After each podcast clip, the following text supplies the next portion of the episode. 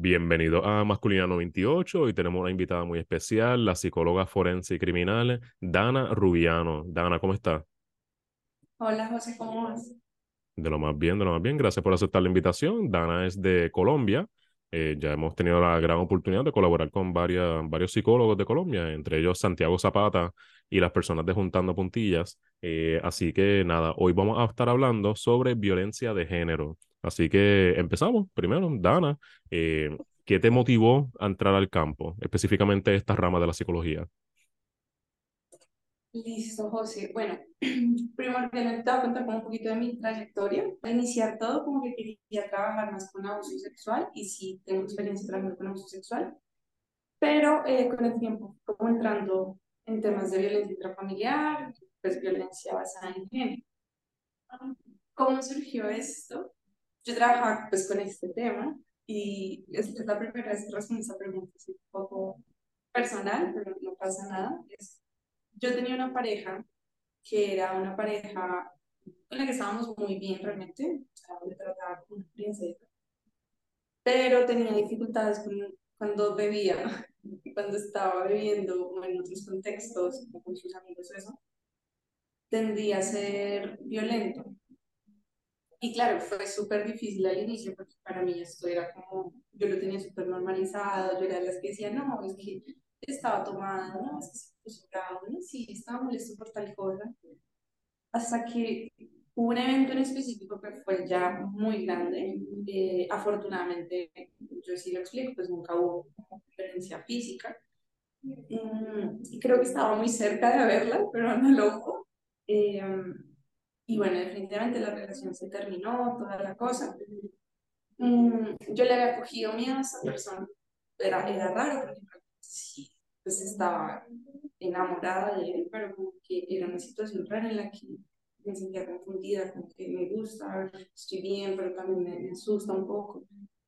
Y cuando terminamos, yo hacía las evaluaciones preliminares a las víctimas y era como, como que me respondía a mí misma y yo, uff, espérate porque creo que yo también estaba siendo víctima de violencia, pero yo no lo tenía tan claro en ese momento, porque es un tema personal y yo creo que no se da cuenta. Mm, pasaron aproximadamente dos meses, yo en ese momento solo hablaba con una amiga porque también incurría en el, error de no le cuento a mis amigas si lo queda mal, que sí, va a ser peor. Y empecé a hablar con otras amigas eh, más adelante, como dos meses después de haber terminado con él, y mis amigas me dijeron, está, estaba siendo víctima, como así. Y claro, empiezo yo a evaluar, empiezo a recapitular, como vas hacia atrás, vas decía, efectivamente sí estaba siendo víctima, había muchas, muchas red flags, como que se veían desde el inicio, pero que yo todas las normalizaba porque yo entonces entraba en mi papel de ser validante, entiendo que te sientas mal, entiendo que te enojaste, sí, la situación se, se puso pesada por tal cosa, entonces ahí yo entré ya en shock, como, uff, yo también lo estaba haciendo. Y eh, fue aquí como que sí, como, este tema me gusta y más que todo por el hecho de haber sido víctimas, por el hecho de ver tanta normalización que hay en el mundo en el mundo realmente nosotras mismas lo, ejercemos, eh, nosotras mismas hacemos o lo aceptamos o lo vemos normal en otros lados. Por eso empecé como, como, a trabajar y a hablar muchísimo de esto. Yo lo decía a mis amigas, lo decía como, como ha ido creciendo. Realmente he trabajado con, con compañeras que también manejan el tema como manera interdisciplinar, como abogadas, trabajadoras sociales. Y eso ha hecho como que me acerque muchísimo más al tema de, de la violencia de género. Fíjate, muchas gracias. No pensé que íbamos a hablar de, de una experiencia personal, pero gracias por, por, la vulnerabilidad de hablar de esto, porque genuinamente le añade un elemento personal a la profesión de uno. Eh, no, no digo que sea lo mismo, pero en, en, mi caso, que trabajo con la psicología de la masculinidad, pues he tenido, eh, pues por ejemplo, no tengo figura paterna y eso influyó de cierta forma en mi desarrollo de mi masculinidad, de mi, de mi, mi sentido como hombre o algo por el estilo. Eh, y es interesante cuando podemos unir estas experiencias personales con nuestra profesión porque le añade un toque más, más apasionado. Claro, no, no porque sea bueno haber pasado por la experiencia de violencia de género, pero eh, en parte influyó de cierta forma que llegara al punto donde está ahora. Y pues sin invalidar las experiencias que sucedieron, eh, viendo otro lado de la moneda, que es como que ahora puede ayudar a diferentes personas, sean hombres o mujeres, que pasan por este tipo de dinámica, sea por la, por la educación o por el proceso legal o el proceso terapéutico de estas dinámicas. Eh, entonces, fíjate, hablando de violencia de género, hablando de tu profesión, no se puede desvincular el hecho de que, pues, eres mujer y hay unas tendencias a que las mujeres sean las víctimas, o por lo menos la que se, se visibiliza más el que las mujeres son víctimas, porque claro, sabemos que hombres también pueden ser víctimas, pero es menos común y aunque no se reportan muchos casos donde los hombres son las víctimas, eh, se entiende que sigue siendo una minoría. Por ende, el, ¿Cómo, y ya hablaste un poquito de eso, pero ¿cómo ha sido tu experiencia trabajando en este campo, tomando en cuenta pues esto, estos retos que enfrentan las mujeres? Bueno, en, en tema laboral sí ha sido complicado, es bastante difícil, pero también se encuentra mucho este tema sexista en el que, claro, no sé cómo sucede allá en tu país, pero acá sí es como, no, es que las psicólogas, las mujeres, como que se invisibiliza el hecho de que también hay hombres psicólogos. Y sí me ha pasado mucho eso. Que también me ha pasado, bueno, hablando como de la parte de adentro, como trabajando como hacia ayudar a la, a la población, sí me pasaba que me llegaban muchas veces mujeres denunciando eh, casos de violencia. Cuando yo hacía toda la evaluación del caso, me daba cuenta que la víctima era el, el, hombre, la pareja. Y yo decía, claro, yo entraba ahí como en en un conflicto en el que decía, ella es la que está denunciando, ella es la que está solicitando una medida de protección, pero yo también tengo que protegerlo a él, porque él también está siendo víctima y él no lo sabe, porque él no es consciente de eso. Entonces, claro, muchas veces yo terminaba como enfrentando a, estas mujeres y se enojaban muchísimo conmigo porque es como, bueno, pero se sentían violentadas y pasa ahí como el tema de la revictimización, pero yo era como, no, pero no te estamos revictimizando, sea, sí, evidentemente puede que estés recibiendo violencia, pero también estás siendo violentadora y eso pues es algo que no se le puede negar, que yo creo que a los hombres les ha tocado bastante con. Mm, ah, bueno, un momento, hago un paréntesis. A mí sí me gusta como aclarar que cuando yo hablo de violencia de género, realmente esto es un término al ser que nace como desde el, el movimiento feminista, se basa más que todo como en la desigualdad que hay entre hombres y mujeres no quiere decir que yo crea o que yo apoye el que no hay más géneros, no para nada. Solo que cuando se habla específicamente de violencia de género, es como esa diferencia entre, los dos. Mm, entonces, bueno, volviendo al caso, me pasaba eso, como que de verdad terminaba yo enfrentando a las mujeres y era como, no, pues, Yo no invisibilizo el hecho de que a los hombres también les toca y que precisamente lo que tú dices no, no denuncian tan seguido y no lo hacen, creo por el mismo estigma en el que, pues en el que todos vivimos. Como que si denuncias, entonces, no sé, les dan un montón de etiquetas. Entonces, sí, es algo con lo que también me gusta trabajar. Ya desde el lado como, como laboral trabajando, yo dentro de las instituciones también he, sido víctima de violencia porque más que evidentemente que estaba en una institución donde trabajamos en contra de la violencia, el jefe de todas, por decirlo así, o la cabeza, porque en realidad éramos como pares, pero la cabeza de todas era un hombre. Y yo no tengo problema con eso, pero era una persona que no estaba empapada del tema, que iba ya como, ah, bueno, pues sí, chévere, sí, estamos acá peleando contra eso, pero que ellos no ejercían dentro de la oficina este tipo de violencia. Entonces, éramos la mayoría éramos mujeres, solo había eh, un hombre heterosexual y había un hombre homosexual. ¿Qué pasaba? Entonces, se le hablaba mal a, las chicas. A este hombre heterosexual no, no había gritos, no había nada, había Pero las chicas sí nos pasaba que nos tiraban las carpetas, nos llegaban a gritar. O sea, como que el regaño era diferente.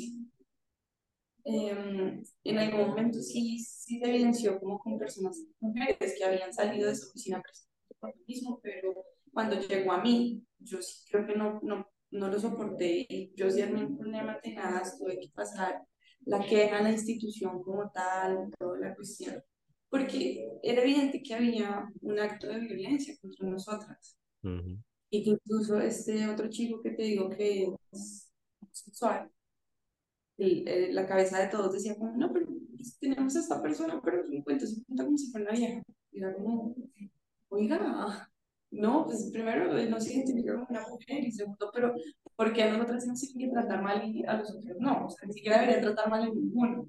Entonces, sí, sí estaba siendo víctima de eso y yo me dio rabia, yo puse la queja, realmente sí fue como un problema un poco más grande en el que la institución básicamente me aceptó la terminación del contrato. Nosotros sacamos en Colombia mejor una modalidad de contrato como medio complicada, que es como que eres independiente, pero también eres nuestro, por decirlo así. Y no es tan fácil solicitar la terminación.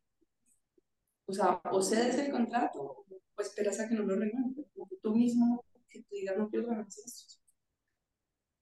Pero dada todas las circunstancias, la, institución no me quería dejar ir en un principio. Dije que no, porque ya había tenido muchas barreras en el acceso como a, a la queja mía. Eh, la institución decidió como finalmente cancelarme, como dejar cancelar el contrato, pero me pidieron al inicio cederlo. Yo, no. yo les dije que no porque me parecía súper triste que yo tuviese que dejar a otra persona en mi puesto sabiendo todas las implicaciones que tenía ese puesto y todas las cosas que están haciendo, que lo único que yo estuviera combatiendo la violencia todos los días y estuviera aceptando violencia en un lugar de trabajo. Entonces, fue finalmente ellos decidieron aceptarla, eh, esta otra persona aparentemente, porque me puso más de caso, tuvo el control disciplinario y bueno, todo eso. Em, una de las muchas razones que también me llevaron a querer renunciar fue el hecho de que yo veía dentro de la institución las barreras al acceso a la justicia. Entonces muchas veces los funcionarios no te atendían, no te recibían, era vuelva después, encontraba casos en que la mujer llegaba golpeada y cuando, cuando yo le iba a atender el caso, semanas después yo porque, porque no se atendió en el momento que era, porque eso también era como, podía estar golpeada, podía estar, por la pereza de los no se hacía. Entonces también yo era como, esto me gusta. Eh, lo mismo, como este mismo, la cabeza como de todo el equipo no estaba como tan empapado del tema y no le gustaba, o, no era tan diligente, también se dejaba pasar hicimos caso. Y dije, creo que no, no, no sirvo para estar acá, ¿sabes? Como tan maniatada, o que no podía hacer mucho porque me daba cuenta que, que hay muchas barreras. Hay barreras en el acceso a la justicia y eso bastante claro. También,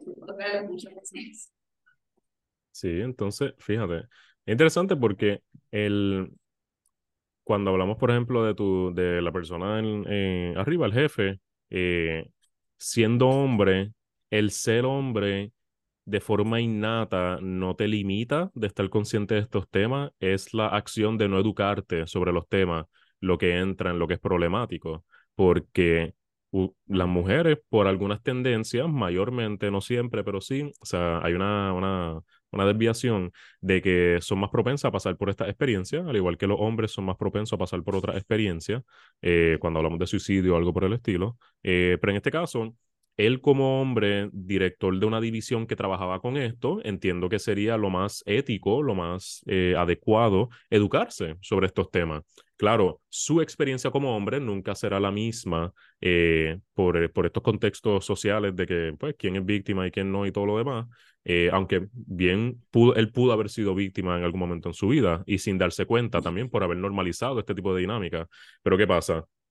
Yo pienso que es importante esas personas que están en poder estar educadas sobre este tipo de temas, porque, pues, o sea, él pudo haber sido más empático, él pudo haber sido más eh, calmado, menos juicio menos comentarios inapropiados en cuanto a estas cosas para facilitar el ambiente laboral, porque eso, pues, como resultado iba a facilitar el proceso de ayudar a las personas que llegaran a recibir esos servicios de ustedes.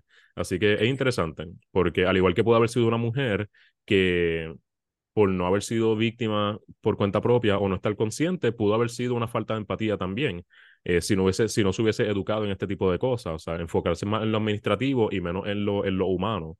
Así que vemos que el, con una perspectiva feminista, no es que la mujer esté en poder, sino que la mujer esté consciente de la dinámica. No es que un hombre esté en poder, ya lo hace patriarcal, sino que un hombre esté consciente de este tipo de, de temas.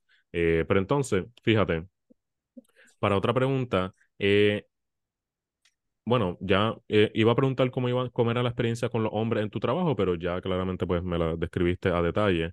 Eh, es lamentable, honestamente. Yo pienso que, o sea, por ejemplo, yo como hombre, yo tuve la experiencia de trabajar en, en programas, en mi práctica clínica, en programas que brindan apoyo a víctimas de abuso sexual infantil.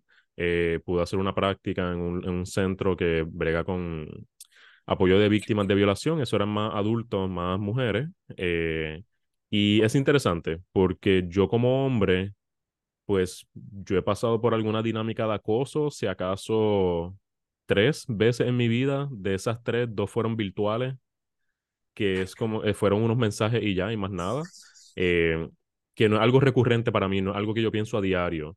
Lo que sí pienso a diario o pensaría, me puede venir a la mente mucho más frecuente, es la experiencia que pasa en mi amiga, la experiencia que pudo haber pasado mi, mi madre, mi abuela, algún familiar o algo por el estilo entonces, el, es como un sentimiento, no de culpa, pero un sentimiento bien raro pensar, fíjate, yo no voy a estar tan expuesto a esto o es muy probable que no esté expuesto a esto por, mi, por cosas fuera de mi control, porque yo no controlo el que soy hombre. Eh, yo controlo cómo puedo apoyar a las personas pero no, pues, no voy a saber verdaderamente cuál es la experiencia de las mujeres a diario. Yo puedo escucharla y crear empatía y conciencia e impactar y señalar a quien haga algo mal o algo por el estilo, pero no es mi experiencia, no es la vida que me tocó vivir. Pero, por ende, a base de esos sentimientos, es como que una, un incentivo para orientarse más sobre estas cosas. Eh, he visto muchas veces, la, muchas veces no, pero las pocas reacciones negativas que he tenido a esta iniciativa de Masculinidad 98 eh, son personas hablando de que esto no es ser masculino, esto no es ser hombre, estás afeminando a los hombres, estás perdiendo tu masculinidad o algo así. Eh, en ocasiones me han connotado como persona de la comunidad del ambiente o algo por el estilo. Y claro, yo no lo tomo como insulto, yo meramente no me identifico, o sea, me identifico como un hombre heterosexual, pero no lo cojo como insulto que digan que soy homosexual o algo así, porque en su naturaleza no tiene nada de malo. Eh, pero es interesante porque las personas que lo dicen, sí lo dicen con intención de, de daño. Pero entonces, yo pienso, esto no, es, esto no es ser masculino o ser menos masculino, lo que sea. Esto es una víctima menos de abuso sexual. Esto una víctima menos de un padre ausente, de una, un caso de violencia doméstica menos o algo por el estilo, porque estamos promoviendo más empatía, más inteligencia emocional en esta dinámica. Entonces, el de, o sea, no sé si sea algo de lo que quiera hablar, pero han habido casos de acoso laboral en, en tu experiencia, en, sea en la posición que tenía antes, actual o en algún momento en el pasado? Eh, porque pienso que al ser mujer estás más expuesta a esto. Entonces, uno diría que en un campo que se trabaja la violencia de género no habría eso, pero ya claramente demostraste cómo eh, este jefe pues estaba inconsciente de ciertas dinámicas. No sé si has pasado por alguna experiencia así. Bueno, mm, no específicamente, o sea, si hablamos como de un tema de acoso en ámbitos sexuales, no, no me ha pasado. Eh, en temas de acoso laboral como tal, como definición de acoso laboral, sí, pues eh, él estaba ejerciendo acoso laboral eh, de alguna manera. Efectivamente, te digo, o sea, el tema era, era grande, era bien las cosas. cuando yo le pasaba los documentos, me los tachoneaba como si fuera un colegio. Me revisaba que, la tilde, que el espacio, que, que esto en, temas de definición, en temas teóricos sí se define como acoso laboral, pero lo que tú decías, no es el hecho de que sea hombre porque yo sea mujer, porque si me pongo a mirar como anteriores jefes que tenía, que eran mujeres, también, también había acoso. O sea, y, y, eso era como un tema que quería decir de lo que estabas mencionando. No, no porque el hecho de que sea hombre no pueda tratar temas de sea, yo creo que hay hombres totalmente capaces que pueden hablar sobre el tema, pero también hay mujeres que no lo saben. Y hay mujeres que también pueden ejercer algún tipo de violencia, porque hay mujeres que también normalizan el, acoso, el abuso, la, la violencia como tal. ¿Listo? Entonces, tienes, tienes toda razón con lo que tú dices. O sea, el hombre también puede, puede trabajar en contra de eso. No quiere decir que porque es hombre, entonces no lo puede hacer. O no quiere decir específicamente que es porque es mujer, es la única que puede hacerlo. Porque mujeres que también ejercen violencia. Claro, sí. Entonces, eh, actualmente, en lo que te está encaminando, ¿cuáles son tus, tus metas eh, profesionales, académicas? Porque creo que mencionaste que querías estudiar algo eh, próximamente. ¿a qué, ¿En qué camino se está dirigiendo Dana Rubiano para explorar este tema de violencia de género?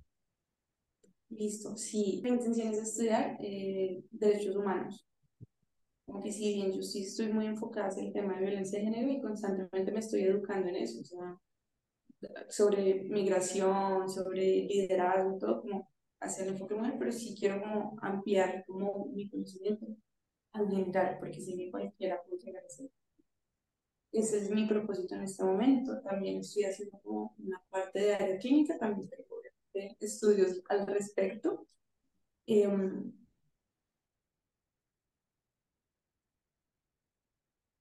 ¿Por qué? Porque también me a Entonces, en ese momento sí sí, como en ese trabajo interdisciplinario en que hago el, el manejo, el, sí, como el manejo clínico, pero también el manejo legal.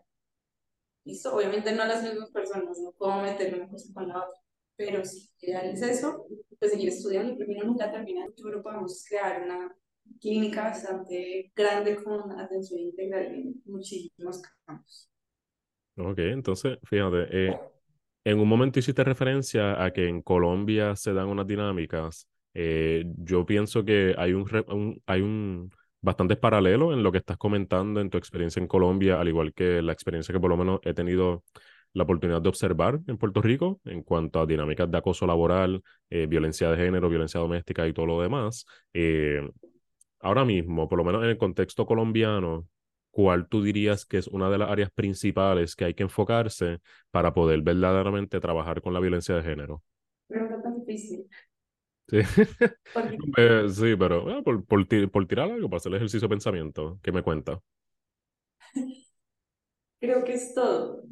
Creo que es todo. O sea, creo que no podemos trabajar como en un área específica, sino algo que me he dado cuenta y es que desde que trabajo con enfoque de género, uno ve la vida diferente.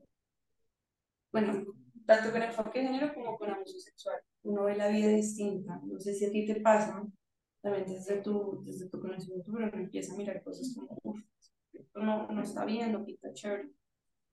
Y acá en Colombia, hay violencia. De por sí, ya todos sabemos que Colombia es un país violento.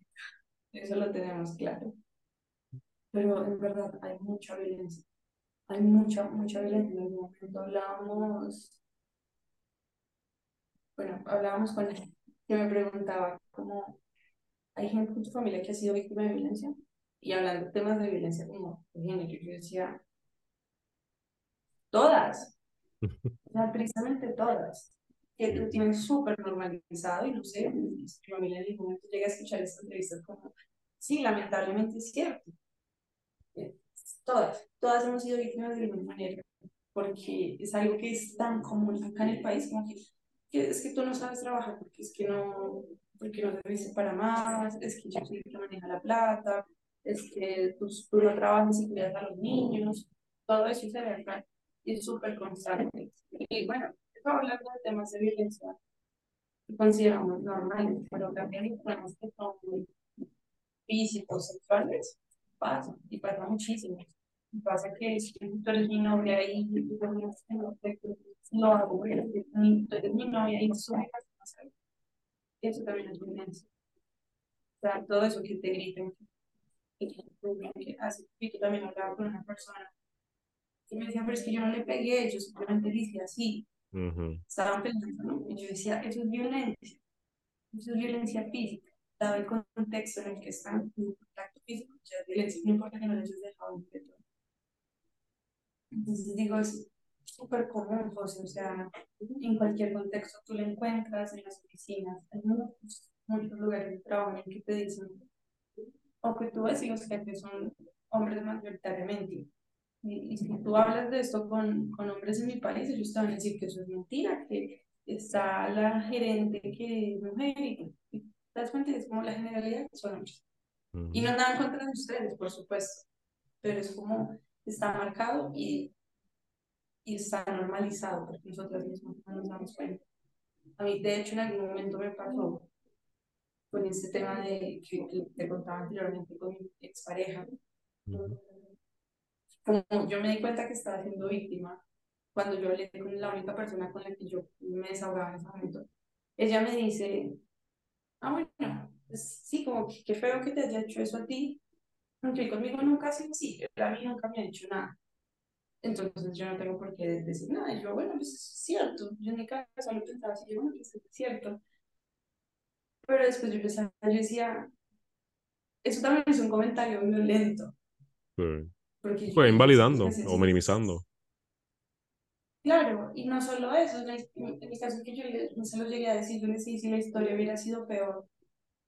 O sea, creo que entonces la gente tiende a no querer creerme o a minimizarlo por el hecho de que no fue un acto de violencia gigante. Y, yo todo lo que puedo decir y las personas que me quieren y que están cerca de mí me decían, afortunadamente solo fue eso. Porque creo que todos somos súper conscientes que los actos de violencia son grandísimos y pueden ser peores. Y tristemente ahorita tenemos que agradecer que no amanecimos muertas, pero no amanecimos violadas o que, no sé, algo así. Entonces yo le decía, y si la historia hubiera sido más grande, ahí sí le habríamos dado la importancia, y sí habríamos dicho, uff, sí, qué, qué, mal, qué mal evento. Y me habríamos dicho, bueno, es que conmigo no lo ha sido. Pues, pues, ese fue el comentario, pues es que a mí no me ha hecho nada, pues, pues lo tuyo sí, qué triste. Entonces, ese tipo de cosas, lo que te digo, hasta ahí se encuentra la violencia. Y acá en el país está normal. Es normal que todos digamos eso, cualquiera dirá, es claro, es que a la otra no le dice nada, es verdad. La, la, o sea, la violentar la que en cualquier contexto, o sea, si te das cuenta, te hablé de trabajo, de familia, en amistades, en todo lado tú lo ves. Tú te subes acá en el transporte público, te terminan manoseando, terminan abusando y es como, pero es que tú ibas vestida así, o porque estabas sola en Transmilenio a las 10 de la noche. ¿Sí me entiendes? Es, eso. Porque ibas con falda en Transmilenio, si es que es Transmilenio, todo el mundo sabe que no tiene que poner falda. Sí, no, es una eh, falta de empatía y falta de conocimiento de lo que conlleva, lo que verdaderamente constituye violencia, violencia sexual, violencia emocional, económica, verbal, no verbal, política y todo. Y pues del desconocimiento entramos en la falta de empatía y la desconsideración y la minimización, como habíamos mencionado, porque no cae dentro de tu definición de lo que es violencia para ti. Pero eso no quiere decir que no es lo que no es violencia para otra persona.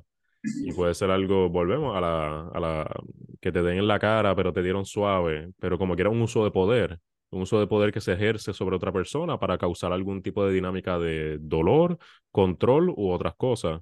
Eh, que pues, o sea, yo por lo menos en el contexto puertorriqueño, yo pienso que lo más importante sería la educación y educación dirigida a hombres específicamente. Siento que ya se ha habido mucha educación para las mujeres y no es que paren eso, obviamente sigan con eso, pero es que se dé al mismo nivel en hombre. Eh, para que no sean víctimas y si son víctimas puedan hablarlo y para que no sean victimarios. Que, o sea, yo personalmente, y claro, desde una perspectiva de hombre, pero yo pienso que el abuso sexual, por ejemplo, es de los peores males que una persona como individuo le puede hacer a otra persona como individuo. Claro, hay guerra, hay enfermedades, hay diferentes males sociales, pero pienso que es uno de los, de los peores. Por ende, cualquier cosa que uno pueda hacer para disminuir la frecuencia de eso es algo que vale la pena explorarse. Pero entonces, para cerrar el episodio entonces ya, quisiera que si puedes me digas un, que le des un consejo a, aquellos oyentes del podcast. Eh, bueno, vamos a dividirlo en dos primero, como habíamos hablado antes. Eh, primero, el consejo que le darías a un hombre para por si ha sido víctima o si en algún momento será víctima de violencia de género y luego qué le dirías a aquellos hombres para disminuir la posibilidad de que sean victimarios de violencia de género. Bueno, para la primera yo creo que mm, es muy fácil volverse cómplice y sin saberlo. Eh, me parece súper chévere, por eso me gusta mucho tu canal, es se habla de ese tipo de cosas sin someter al hombre a una etiqueta, es que tienes que ser de esta manera. Y yo creo que ustedes mismos también muchas veces se enfrentan a cosas que ustedes evalúan y saben que no está bien, pero que tampoco saben qué hacer porque nadie se los explicó. A comentarios incluso de, es que estaba escuchando a mis amigos lo que estaban planeando hacerle a esta chica, o que este man cogió hasta a su amiga borracha y, le, abusó de ella. Y hay muchos hombres que se quedan callados. Algunos porque no saben que está mal, o que es abuso, o que es violencia. Y otros porque definitivamente pues, para que les guste. Eh, para estos hombres que de pronto no tienen ese conocimiento, como no están solos. No están solos porque creo que mi principal miedo a muchas cosas ustedes también terminen siendo violentados por el hecho de hablar y expresar. Entonces, entender que yo creo que el mundo está cambiando, está difícil, pero está cambiando. Y ustedes también hacen parte de, de esa protección que se quiere generar, como no solamente nosotros, sino también queremos más hombres así. Entonces, que tengan la confianza de, de, denunciar, de hablar, de saber que algo no está bien y decirlo. Y bueno, pues que gracias definitivamente por hacerlo, porque también nos cuidan, no todos son malos. Sí, no, o sea, eh, me encanta, no me encanta, o sea, es, frustra más bien eh, esto de que cuando señalan algo de que si el hombre hace alguna conducta machista, es como que, ah, pero no son todos los hombres. Pues el enfoque no es que sean todos los hombres. El enfoque de ese comentario de que lo que sea que están criticando no es que tú pienses si tú eres o no eres eso, es que se trabaje en conjunto ante una mejoría para que no suceda ese tipo de dinámica que puede ser perpetuada por mujeres también, claro, porque o sea, las mujeres pueden ser agresivas, violentas, pueden violar, pueden ser de, diferentes cosas. Eh, lo único que parte de nuestra conceptualización de lo que es hombría encapsula también, incluye estas dinámicas que pueden llevar a estas conductas dañinas, este uso de violencia, esta canalizar el coraje y cualquier otra emoción por medio de pues solamente el coraje. Tú no puedes sentir tristeza, frustración, desesperanza, ansiedad. Tú sientes coraje. ¿Es coraje o felicidad o, o promiscuidad? Son como que las tres grandes emociones que pueden sentir. Y la promiscuidad no es ni una emoción, un estado así de, de ánimo. Eh, pero sí, así que nada, verdaderamente hay que trabajar con, con esto de ambos lados de, ¿no? de personas de cualquier género, identidad de género, porque de nuevo, no es que, que si un hombre afeminado, que si la guerra contra la masculinidad o algo por el estilo es una víctima menos, eh, un, un, daño menos que se hace a la sociedad, eh, seas tú quien lo experimenta o no, eh, parte de la conciencia colectiva que debemos desarrollar cuando hablamos de este tipo de temas. Eh, así que nada, sí, ha sido una excelente conversación contigo. Muchas gracias por aceptar la invitación. Quisiera decir, eh, como siempre, que este episodio o esta página no sustituye servicios de terapia individual. Eh, si usted entiende que debe recibirlas, por favor, comuníquese con su plan médico o cualquier persona que entienda que le pueda ayudar para conseguir estos servicios. Eh, Dana, mil gracias. Gracias por venir. Gracias, José, por invitarme. Claro que sí. Y nada, con esto no, nos vamos. Muchas gracias por escuchar Masculina 98. Síganos en Instagram. Dana, si quieres dar la, la página de Sí, yo en Instagram salgo como psi.danarubiano. Eh, Dana con doble N. Perfecto. Entonces, eh, nada, ojalá sea la primera de muchas colaboraciones. Me encanta colaborar con no solo profesionales, sino profesionales de otros países. Siento que es algo que nunca pensé que iba a ser, así que me encanta esta experiencia. Eh, nada, gracias por escuchar Masculino 28. Que tengan buen día. Adiós.